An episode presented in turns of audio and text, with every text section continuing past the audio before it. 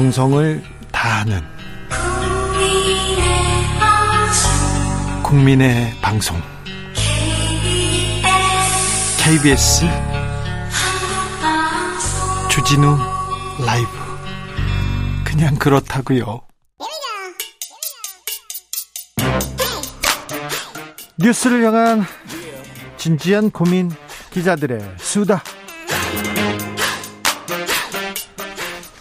라이브 기자실을 찾은 오늘의 기자는 은지혁이요. 시사인 김은지입니다. 자, 준비한 첫 번째 뉴스부터 가보겠습니다. 네, 골프 접대를 받은 헌법재판관이 있습니다. 이영진 헌법재판관 어떻게 돼가고 있습니까? 네, 현직 재판관인데요. 네. 그러니까 사업가로부터 골프와 식사 제공받았다라고 JTBC가 보도한 적이 있는데 관련해서 본인이 그 사람한테 관련 조언이나 도움 약속은 하지 않았다라고 주장을 하고 있습니다. 네. 그러니까 접대는 받았지만 대가성은 아니었다 이렇게 해명을 하고 있는 건데요. 그래도 김영란법이라는 게 있습니다. 그래가지고 김영란법도 이제 100만 원 이하로 주장하겠다라는 것으로 보이는 상황이긴 합니다. 아 지금요 이분이요? 네, 이제 그러다 보니까 소위 이제 법 기술적인 이야기에 불과한데 헌법이라고 하는 우리의 최고 가치의 법을 다루는 재판관이 그것도 네. 현직인 재판관이 이런 해명을 하면서 빠져나가는 게 맞느냐라는 부적절해요. 지적이 나오고 있습니다. 부적절해요. 네, 자리를 지키는 게 맞지 않다라는 비판도 굉장히 많은데요. 헌법 재판관 현직 헌법 재판관 접대라 이거 지금 굉장히 생소합니다. 처음 있는 일 아닙니까? 네, 그 과거에 어떤 일이 있었는지 모르겠지만요. 적어도 보도가 돼서 공론화가 된 것은 처음입니다. 네. 과거에 대법관, 헌법재판관 등이 퇴임한 다음에 정관예우 논란이 있었긴 했는데요. 현직에 있을 때 접대받았다라고 하는 것은 처음 있는 일이기 때문에 자진 사퇴해야 된다라는 목소리가 계속 나오고 있습니다. 예. 게다가 500만 원 골프 의류도 보냈다 이렇게 접대했던 사람이 주장을 하고 있는 상황이어서요. 물론 본인은 받지 않았다라고 하고 일종의 배달 사고와 같은 상황이라 고 주장을 하고 있긴 지금 합니다. 그 아무튼 접대를 했다는 사람이 500만 원과 골프 의료를 줬다. 이렇게 주장하고 있어요. 주장은. 네, 이제 중간에 전달자가 있긴 한데요. 전달자도 내가 전해주지 않고 내가 그대로 가지고 있었다 이런 식 이야기를 하고 있는데요. 예. 이제 그럼에도 불구하고 여러모로 부적절하고요. 예, 형사처벌 대상까지 될 수 있다 이런 이야기 나오고 있습니다. 형사처벌 대상이죠. 네, 이제 당장은 중간 전달자였던 변호사가 그런데요. 그러니까 아까 500만 원과 골프웨어를 받고 전달하진 않았다라고 주장하는 사람은 변호사법 위반 혐의가 있다라고 볼 수 있고요. 아까 말씀하신 것처럼 그 골프 접대와 식사도 경우에 따라서는 김영란법으로 문제가 될 수 있는 상황입니다. 이 이영진 헌법재판관 지금 출근하고 있습니까? 네, 지금 이제 의혹 보도가 나온 다음 날부터 휴가를 썼다라고 하는데요. 예정되어 있던 여름 휴가라고는 합니다. 하지만 8일부터는 출근했어야 되는데 또 코로나가 주말 사이에 확진이 돼서 계속 부재 중이다. 이렇게 한겨레 신문이 전하고 있는데요. 네. 당사자가 그렇다라고 한다면 적어도 헌법재판소 내부의 재판관 회의라도 있어서 이에 대해서 경종을 울려야 된다라는 지적이 나오고 있습니다. 있습니다. 최고의 법 헌법을 다루는 재판관이 지금 이런 법으로 다투고 있습니다. 다음 뉴스로 가보겠습니다. 네, 일제 강종 강제징용 피해자의 통장에 99엔이 찍혔습니다. 천 원도 안 되는 돈 99엔 가슴이 아픕니다. 네, 한국 돈으로 931원이라고 하는데요. 입금 내역이 통장에 말 그대로 찍혔다라고 합니다. 어떤 내용입니까? 네, 과거 일본에서 강제 노동을 할 당시에 받아야 했던 후생 연금을 일본 쪽에서 77년 만에 그 당시 액면가 그대로 돈을 보냈다라고 하는데요. 강제징용 피해자 분들께서 월급을 받을 때 그때 연금으로 떼갔어요. 떼간 돈 그걸 내놓으라고 했는데 했는데 그걸 가지고 지금 99엔을 준거 아닙니까? 네, 소급 적용을 하지 않고 정말 그대로 보냈기 때문에 당사자에 대한 존중, 배려 같은 게 없다라고 보일 수밖에 없고요. 받은 사람도 이게 뭐 하는 짓이냐 이렇게 지금 화를 내고 있는 상황입니다. 네. 당사자는 지금 92살인 일제 강제징용 피해자 정신영 할머니라고 할 수 있는데요. 이 할머니가 연금을 납부한 내용이 그냥 있어요. 그렇죠. 기록이 네. 남아 있어요. 네, 이게 일본법으로 다른 일본인들 같은 경우에는 다 소급 적용을 해줍니다. 그래서 그때 99엔과 지금 99엔은 차원이 다르지 않습니까? 그렇죠. 왜냐하면 1944년부터 14살 나이에 시작을 했던 일이기 때문에 그 돈이 아주 다르다라고 할 수 있는데요. 문제 제기를 하는 당사자한테 기본적인 예의조차 지키지 못하고 있다. 이런 상황입니다. 우리 강제징용 피해자분들이 많을 텐데 규모도 좀 상당할 텐데 네, 20만 명 정도로 추산되는데요. 소송을 진행하고 있는 사람들은 유족을 포함해서 1000명 정도라고 합니다. 게다가 아까 말씀드린 것처럼 99엔이 찍혔던 할머니도 90 두 살 그러니까 예. 굉장히 예. 고령이시거든요. 이제 피해자분들 몇 분 안 남았어요. 네, 시간은 점점 더 이제 그쪽 편이기 때문에 빠른 진행들이 필요한데요. 사실 일본이 과거에도 어, 이미 99엔, 199엔 이런 돈을 보내면서 매우 모욕적이었어요. 예, 당사자들한테 모욕을 줘서 실제로 그분들이 일본 대사관 앞에 가서 동전 던지면서 항의를 했던 상황이기도 했었습니다. 그런데 일제 강제 징용 피해자 배상 문제는 한일 문제를 푸는 핵심 열쇠이기도 합니다. 네, 이제 그렇기 때문에 이제 한국 정부도 관계 개선에 여러 가지 노력들을 하고 있는데요. 일본 쪽에서도 당연히 관계 개선 의지를 보여줘야 되는 것들이거든요. 그런데 99엔 이렇게 던져주면서 이 99엔 얘기하면서 무슨 얘기를 하겠다는 겁니까? 예, 아무래도 공분과 반발을 부추기고 있는 상황이다 보니까 비판이 나오고 있습니다.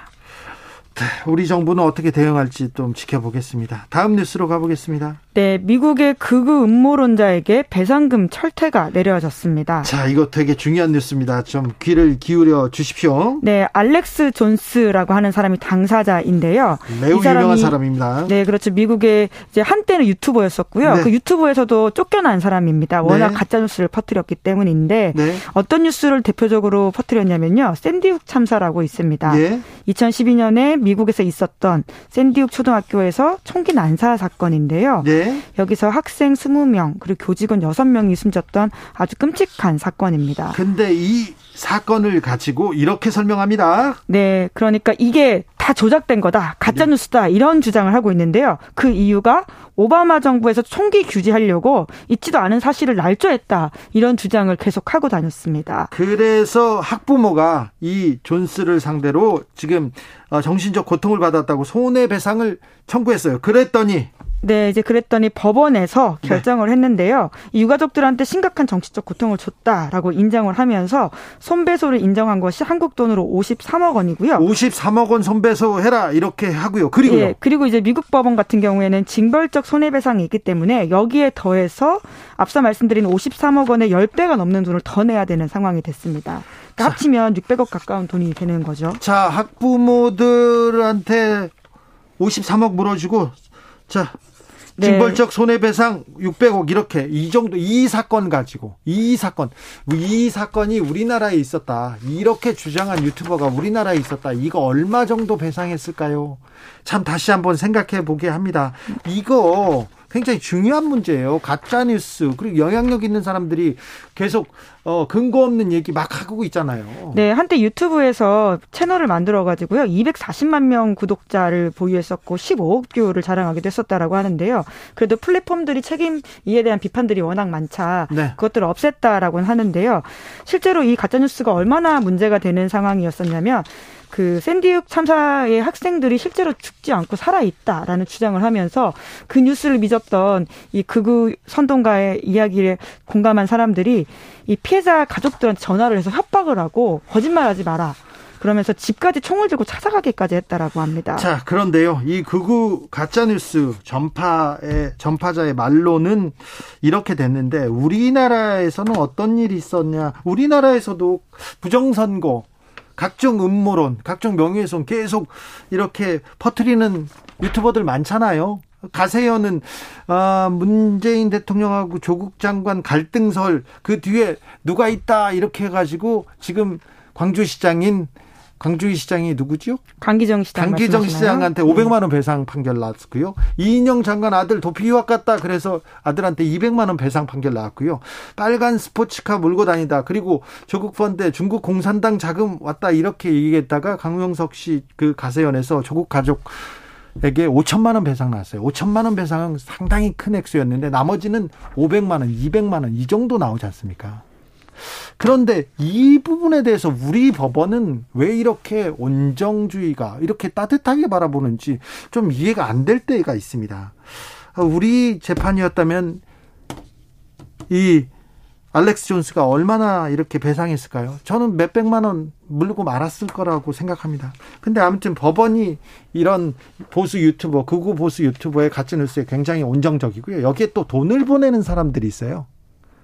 네, 뭐 어. 미국도 비슷한 상황이라고는 하는데요. 네. 이제 그럼에도 불구하고 이번에 희생자 가족이 이 사람만이 아니라 이제 이걸 시작으로 해서 다른 사람들도 소송을 계속 걸 것이어서요. 네.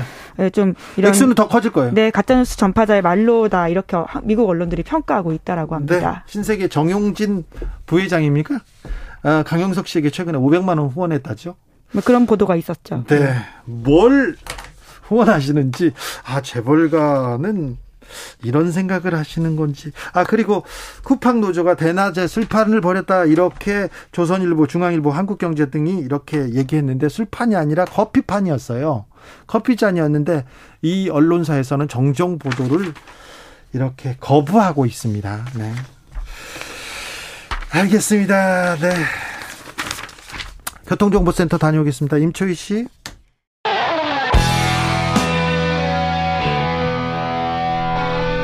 스치기만 해도 똑똑해진다. 드라이브 스루 시사 주진우 라이브.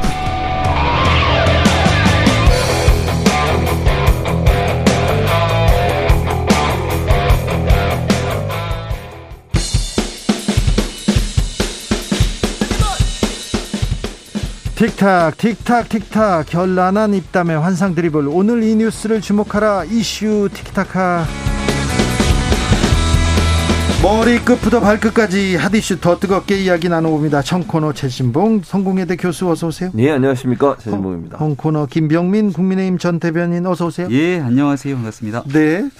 음 80, 80년이 아니라 115년 만에 또 폭우라고 합니다. 기록적인 폭우에 오세이돈이란 단어 또 다시 등장했고요. 음. 대통령 대응에 대해서도 또 여러 말이 많습니다. 어떻게 보십니까? 예, 월요일부터 걱정이 많으시죠? 제가 월요일 밤 11시 KBS 방송이 있었어요. 네. KBS도 아마 11시 방송을 그대로 하려고 준비를 했던 것 같습니다. 그래서 제가 그때 비를 뚫고 10시쯤 KBS 정문 앞에 도착했는데 그때 KBS 전화가 왔어요. 오늘 방송이 취소됐습니다. 네. 그러니까 그 정도로 긴박한 상황들 때문에 각자가 다 되게 어려웠던 시기를 겪고 있었다 이 말씀을 좀 드리고 싶고요. 네. 어, 그때부터 시작돼서 이제 밤사이 굉장히 많은 일들이 있었고 또 그 어려움 때문에 얼마나 많은 어, 우리 시민들께서 고통을 입으셨을까 생각합니다. 오늘 윤석열 대통령이 얘기했던 것처럼 이런 사태에 대한 총괄 책임이 다 정부에게 있는 거겠죠. 그래서 그 일에 대해서 시민들께 불편을 드리고 했던 점들 고개 숙여 사과했다 이렇게 생각하고요. 어, 오늘 죄송합니다라는 표현을 썼더라고요.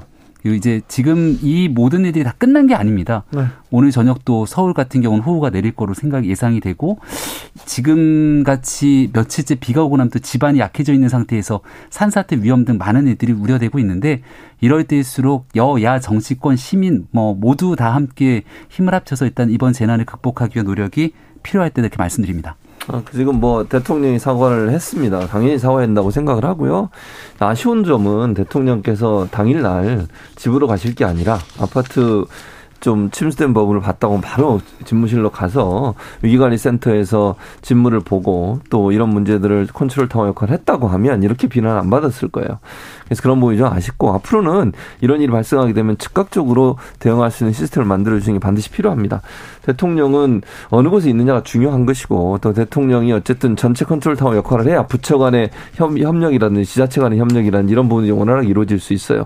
빠르게 급하게 어떤 결정을 할 때는 대통령의 어떤 그 개입이 필요한 상황이기 때문에 이런 부분들에 대해서 좀 더 깊이 있게 어 개입하고 또 시스템적으로도 좀 마련을 해서 왜냐면 지금 예전 청와대처럼 집무실과 관 저가 어좀 붙어 있는 게 아니라 떨어져 있는 상황이기 때문에 어떻게 할 것인지 대응을 이런 부분에 대한 어떤 점검도 반드시 필요한 시기가 아닌가 하는 생각이 듭니다. 말보다 행동이 필요할 때라고 저는 생각하는데요. 내일 오전에 이제 국민의힘 서울 지역에 있는 당협위원장 국회의원들 오전에 전부 모여서 이 동작구에 있는 수해 복구 현장 그 복구가 필요한 곳에 지금 일손이 굉장히 부족한 데들이 많이 있습니다. 어, 뭐 그렇게 큰 힘이 될지 모르겠습니다만 뭐라도 백지장 맞들기 노력을 네. 하게 모이고요. 아마 뭐 민주당도 마찬가지고 또 앞서 얘기 드린 것처럼 봉사할 수 있는 시민사회단체 많은 사람들이 협력이 필요한 때니만큼 하루 이틀 안에 지금 이 많은 일들 복구되는데 어려움이 있을 거거든요. 모두 좀 같이 노력하는 모습들이 필요할 때다 생각합니다. 왜 미리 대피 못했나 이렇게 물어 본 그 질문이 있지 않습니까? 대통령의 질문. 반지하 예. 침수 현장을 찾아서 어, 국민의 마음을 좀 어루만지기 위한 노력들 그런 말씀들이 있었으면 좀 더 좋았겠다 이런 얘기들 의견들 잘 경청하고 있는 것 같습니다. 이제 어제 있었던 일들 이후 오늘 그래서 정말 많은 이들에 대한 죄송한 마음을 필요했다 생각하고요. 어 뭐 나가서 이제 한두 마디 이 말에 관해서 또 대통령의 말로 더 많은 사람들이 위로해야 되지만 그러지 못한 측면들이 있지 않았나 생각을 합니다. 하지만 이 모든 일들 지금은 대통령의 말 한마디 행동 하나하나에 관심을 갖고 있기보다 그보다 더 중요한 재난을 극복하기 위한 모두의 노력에 대해서 말씀을 좀 드리고 싶습니다. 네, 일단 저는 이렇게 생각해요. 그 자리에 가서도 가장 먼저는 안타깝게 사망하신 분들에 대한 애도의 뜻을 표하는 게 저는 필요하다고 봐요. 그런 부분들이 하지 않은 상태에서 다른 얘기만 하시는 것도 좀 안타까웠고 두 번째는 이제 그 대통령이 그런 얘기 했잖아요. 왜 피하지 못했느냐. 아니 그게 갑자기 그 땅꺼짐 현상이 일어나가지고 물이 갑자기 들어온 거예요. 피할 수 있는 상황이 아니었어요. 그러면 대통령이 최소한 오시기 전에 그 정도 상황을 알고 오셔야지. 왜 피할 수, 피하지 못했냐 이렇게 얘기해버리면 상황을 제대로 인식하고 계시는지 하는 부분에 의문이 생길 수밖에 없어요. 그, 그 상황에서는 어느 누구도 거기서 빠져나올 수가 없어요. 왜냐면 땅꺼짐이 갑자기 생기면서 물이 막 1, 10분, 1, 뭐 1분 만에 막 들이닥치는데 문이 그래가지고 열리지 않은 상태였잖아요. 그런 상황이었는데 왜 빠져나가지 못했냐 이런 얘기를 해버리면 국민들이 볼 때는 너무 대통령이 현실 세계와 떨어져 있는 사람이 아닌가 이런 생각이 들 수밖에 없어요. 강승규 시민사회 수석 비 온다고 대통령 퇴근 안 하냐? 여당이 무책임한 공격을 하고 있다. 이 부분에 대해서는 음. 네. 그 퇴근 얘기를 꺼내면서 다시금 이게 월요일에 있었던 얘기를 오늘 수요일까지 재상기 시키는 것은 전 적절치 않다고 생각을 합니다. 아마 강승규 수석이 얘기하고 싶었던 방점 딱 한 가지겠죠. 재난이 계속되고 있는 상황에 재난마저 정쟁의 요소 소재로 삼아서야 되겠는가? 민주당이 비판을 쭉 눈여겨 보게 되면 청와대를 구태여 이전해야만 했는가의 방점이 좀 찍혀져 있는 것 같습니다. 중요한 건 청와대를 이전해서 대통령이 그 자리에 왜 집에 있었냐 라고 공격하기보다 저는 좀 현명하고 실력 있는 야당이라면 대통령의 어떤 행동들로 인해서 아니면 집권 당과 정부의 어떤 행동들로 인해서 이 같은 인명 피해 또 시민들이 겪고 있는 불편을 조금 더 낮게 만들 수 있었을 텐데 그런 것들을 하지 못했는가에 초점을 맞추는 게 야당의 역할일 거라 생각하는데요. 어, 너무 지나치게 대통령 한 명에 대한 정치 공세로 이어가는 건 아닌가? 이 재난에 대한 내용들을 그동안 있어 왔던 정치적 어, 이해관계와 연결져서 정쟁의 소재처럼 삼는 건 부적절하다 생각하고요. 16명이 넘는 어, 지금 인명 피해 그리고 실종자 등으로 인해서 많은 재난이 이어지고 있는데 어떤 방식과 시스템으로 이 문제를 좀 극복해 나갈 수 있는지에 대해서 이야기를 하게 되면 더 많은 네. 국민들의 공감들을 자하는 걸 생각합니다. 강승규 수석은 말을 안 했으면 좋겠어요. 왜 자꾸 이렇게 말을 하시는지 모르겠는데 말할 때마다 지금 계속 그 국민들을 화나게 하는 말씀만 하고 계시는데 아니 대통령이 퇴근 퇴근하면 안 되냐고 얘기하면요. 그럼 공무원들은요. 지금 공무원들 다 퇴근 못 하고 대기하고 있습니다. 아니 구청에 있는 공무원들 뭐 그 행정관서에 있는 공무원들 퇴근하고 있습니까? 비상 대기 중이에요 전부 다. 그런데 대통령 혼자 퇴근하시면 그게 또 말이 된다고 생각하십니까? 그리고 대통령 아까도 말씀드렸지만 위관리센터에 앉으셔가지고 물론 제가 계속 퇴근하지 말라고 말씀드리는 게 아니에요. 그런 모습을 보이는 게 필요하다고 얘기하는 거예요. 근데 그걸 국민들은 그걸 원하고 있는데 수석이라는 분이 나와가지고 대응한다는 것이 대통령이 퇴근하면 안 됩니까? 이렇게 얘기를 해버리면 그러면 지금 말단 공무원부터 고위 공직자들까지 많은 공무원들이 지금 이 사태 때문에 다들 퇴근도 못하고 집에도 못 가고 있는 상황에서 대통령만 가셔야 되는 거예요? 알겠어요. 저 수, 수석님께서 퇴근하고 싶은가 보죠. 음. 네. 그럴 수도 있죠. 네. 아무튼. 아무튼 그 시민사회 수석이 나와서 얘기하실 때마다 네. 네. 굉장히 좀 국민들이 좀 부글부글 하시는 것 그러니까 같아요. 그러니까 이게 그 관점을 좀 바꿀 필요가 있는 게요. 어, 야당에서 거칠게 공격을 많이 하지 않습니까? 네. 특히 대통령과 어, 거의 대통령이 이제 타깃으로 삼고 그리고 대통령실을 대상으로 거친 공세를 펼쳐 나가게 되니까 여기에 대해서 이건 사실과 다른 부분들이 있을 텐데 이건 지나친 정치 공세인 텐데 생각하고 방송 등에 나가서 거기에 대해 반대 여론 등을 펼치는 것 같아요.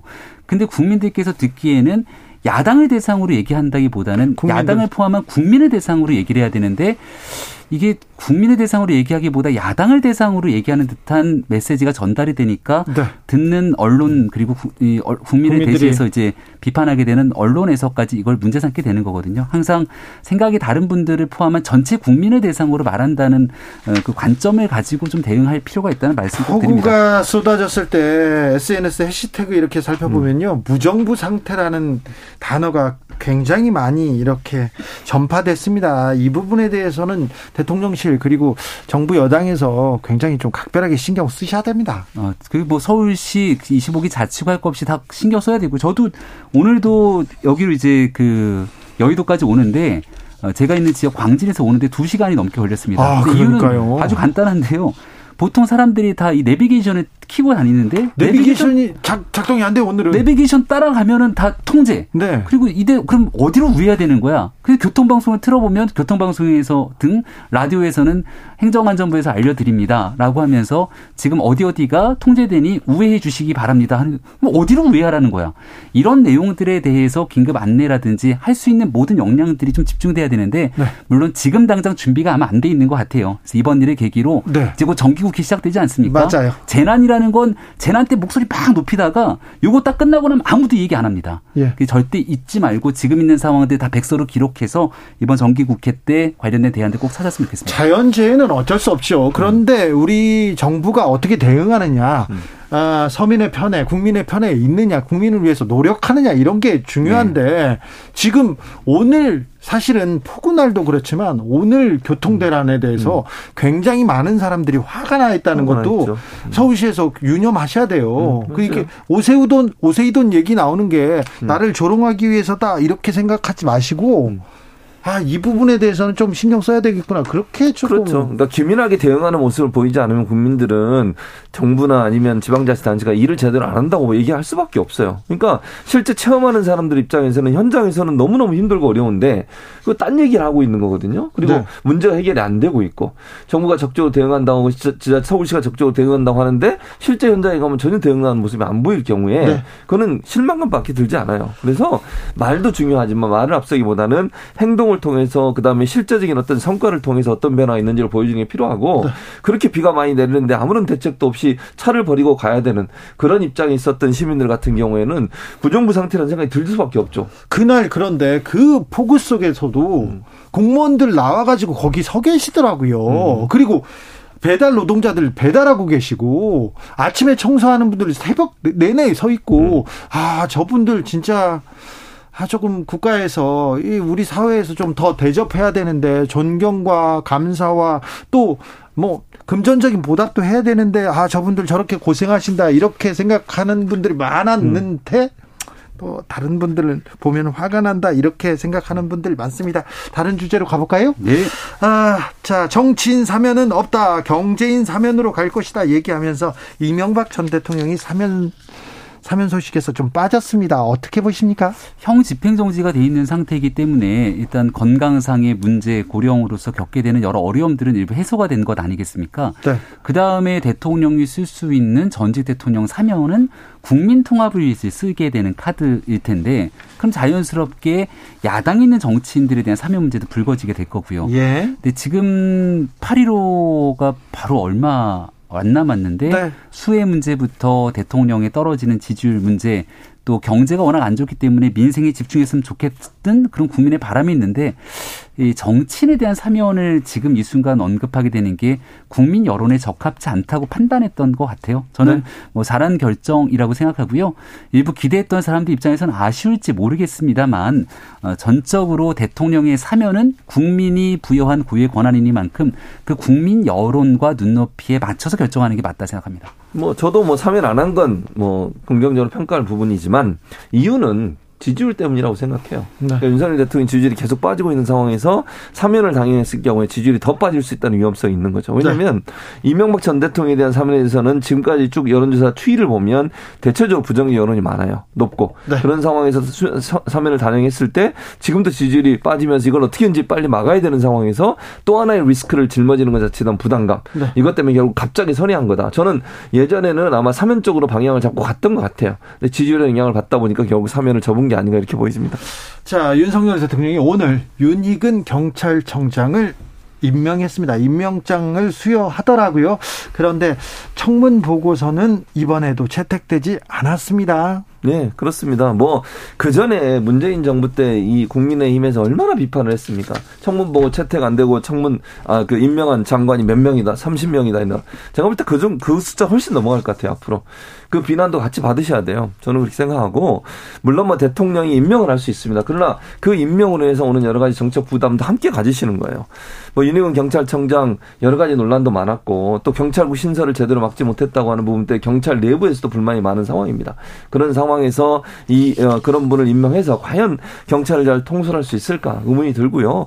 그분이 정말 그 어찌 보면 한편으로 뭐 야당 입장에서 볼 때는 정권에 충성하는 모습을 보이는 것이 과연 수사의 중립성과 독립성을 잘 보장 할 수 있을까 하는 분의 의문이 많아요. 뭐 일단 임명이 됐으니 앞으로 저 지켜봐야 될 것 같고요. 본인이 정말 그걸 해소하기 위해서는 수사의 공정성과 객관성을 반드시 담보하는 행동을 반드시 해야 될 거라고 봅니다. 네. 본인도 얼마나 고민이 많겠습니까? 또 박순애 전 장관 같은 네. 경우가 청문 보고서 채택 없이 이제 시작을 하면서 국민의 많은 우려를 바탕으로 시작을 했는데 여기 몇 가지 문제가 어, 국민의 영린을 건드리듯이 쫙 촉발되면서 네. 결국 35일 만에 낙마하게 됐죠. 네. 윤희근 청장 같은 경우는 이 정도의 우려 상황에 대해서 누구보다 특히 경찰 조직 내부에서의 우려가 큰 만큼 얼마큼 더 열심히 일하면서 성과를 보여줘야 되는지를 잘 알고 있을 거라 생각하고요. 아마 대통령이 임명을 하게 되는 과정에서도 이런 내용들에 대한 마음을 담아서 임명을 하지 않았을까 싶습니다. 박순애 장관 사퇴했습니다. 그러면 인적 쇄신은 여기까지 생각하시나? 아, 국민들은 궁금합니다. 난 더, 더 해야 된다고 생각해요. 박순애 장관 한 분으로 문제가 해결될 거라고 생각하면 그건 정말 순진한 생각이에요. 일단 대통령실에 저, 뭐 아주 대대적인 저는, 어, 그 인적성이 필요하다고 생각합니다. 대통령실 지적하는 분들 많습니다. 왜냐면요. 지금 현재 리스크로 작동하고 있는 게 대통령과 김건희 여사의 리스크예요. 그거를 두 분은 어쩌 아니 대통령을 바꿀 수는 없잖아요. 네. 대통령이 계속 하셔야 되니까 보좌에서 하시는 분들이 제대로 일을 잘 해줘야 돼요. 대통령이 처음 해보시니까 힘들고 어려운 게 있을 수 있겠죠. 그럼 그거를 실수하지 않도록 또는 문제가 발생했을 때 그걸 잘 커버할 수 있도록 여러 가지 대안들도 마련하고 조언도 하고 또 쓴소리도 하고 이런 역할을 하는 사람이 필요한데 지금의 비서실 라인을 보면 그런 역할을 제대로 못하는 것 같아요.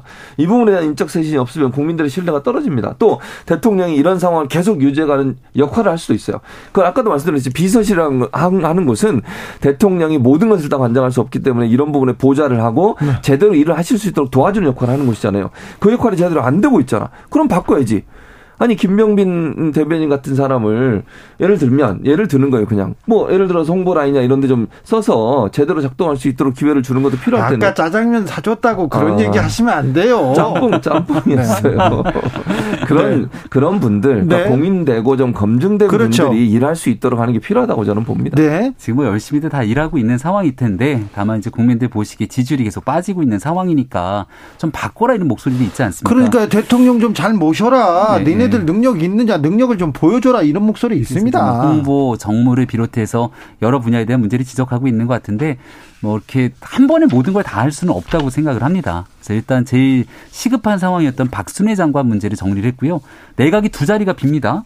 지금 코로나 상황이 또 심각한데 보건복지부 장관 보건복지부 장관이 좀 오랫동안 공석이잖아요. 네. 근데 이 보건복지부 장관, 교육부 장관 후보자가 첫 번째 임명했던 인사들이 낙마하고 두 번째에 여성 인사가 없다 그래서 두 명의 여성 후보자를 임명 어, 내정하고 임명했는데 여기에 대해서 또 다시 낙마하게 되는 상황이라서 고심은 더 깊을 겁니다. 그래서 일단 내각에 있는 네.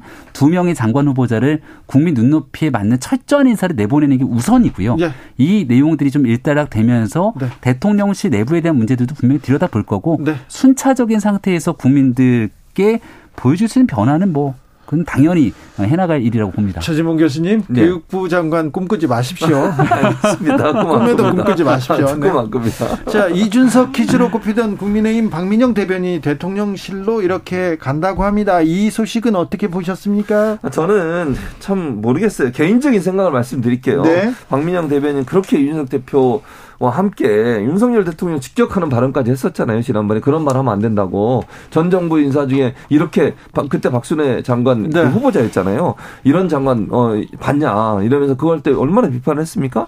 근데 갑자기 또 대통령실로 들어간다고 그래 국민들이 볼 때 이번에 정치, 정치 행보를 어떻게 보겠습니까? 젊은 정치인이고 전도가 유망한 정치인이 이렇게 어떤 그 권력에 의해서 움직여지는 모습을 볼 때 쓸쓸쓸할 거예요. 저는 모르겠습니다. 이분이 어떤 가치관을 가지고 그쪽으로 가시는지 보는지 제가 모르겠습니다만 국민들이 볼 때는 이렇게 좋게 보이지 않고 명분도 없다고 생각해요. 그럼 뭐 특별한 명분이 있어가지고 이준석 대표와 그동안 전 대표 함께 하다가 갑자기 이렇게 입장을 바꿨는지 하는 부분에 명확한 입장이 없다고 하면 네. 좀 안타깝습니다. 한마디로 말씀드리면. 네. 교수님은 아무튼 교육부 장관 아, 예, 지금 꿈안 꾸고 있겠습니다. 네. 예, 청년 보좌역으로 아마 출발한 것 같으니까 이준석 퀴즈라고 얘기를 하지만 실질적인 시작은 이준석 대표 때문에 시작했던 인사는 아니기 때문에 아마 본인도 이 정부 성공을 위해서 뭔가 해야 됐다 이렇게 생각을 한 것 같은데요. 다만 들어가면서 했던 얘기가 쓴소리를 아끼지 않겠다 뭐 이렇게 얘기를 하는데 어, 이 당 대변인으로 있으면서 대통령을 공격했던 부분이 대변인의 역할이 무엇인지를 생각하면 본인이 어떤 방식으로 정당에 기여할지에 대한 고민이 있을 그렇죠. 겁니다. 그때 당 대변인으로 했던 언급 행동 저는 전혀 적절치 않았다고 생각하고요. 대통령실에 들어가고 나서 지금 언론 인터뷰 등을 통해서 밝히고 있는 포부들도 적절치 않은 얘기들이 많습니다. 그리고 이준석 대표와 또 한때 몸을 담았는데 지금은 또 갑자기 이준석 대표한테 나를 세우는 모습들도 정치적으로 현명한가라는 생각이 들어서 아, 청년 정치인으로서의 참신함 또 네. 이런 것들을 국민의힘이 기대감을 갖고 있는 분들이 있는데 네. 지금까지 나왔던 비판들 다 몸소 새기고 더 분발하시기 바랍니다. 보수가 이렇게 능력이 없어 능력을 보여줘야 될 텐데 그런 얘기 많다는 것도 좀 유념하시기 바라겠습니다. 최진봉, 김병민 두 분 감사합니다. 고맙습니다. 주진우 라이브 여기서 물러가겠습니다. 오늘 돌발 퀴즈의 정답은 토피스였습니다. 저는 내일 오후 5시 5분에 돌아옵니다. 지금까지 주진우였습니다.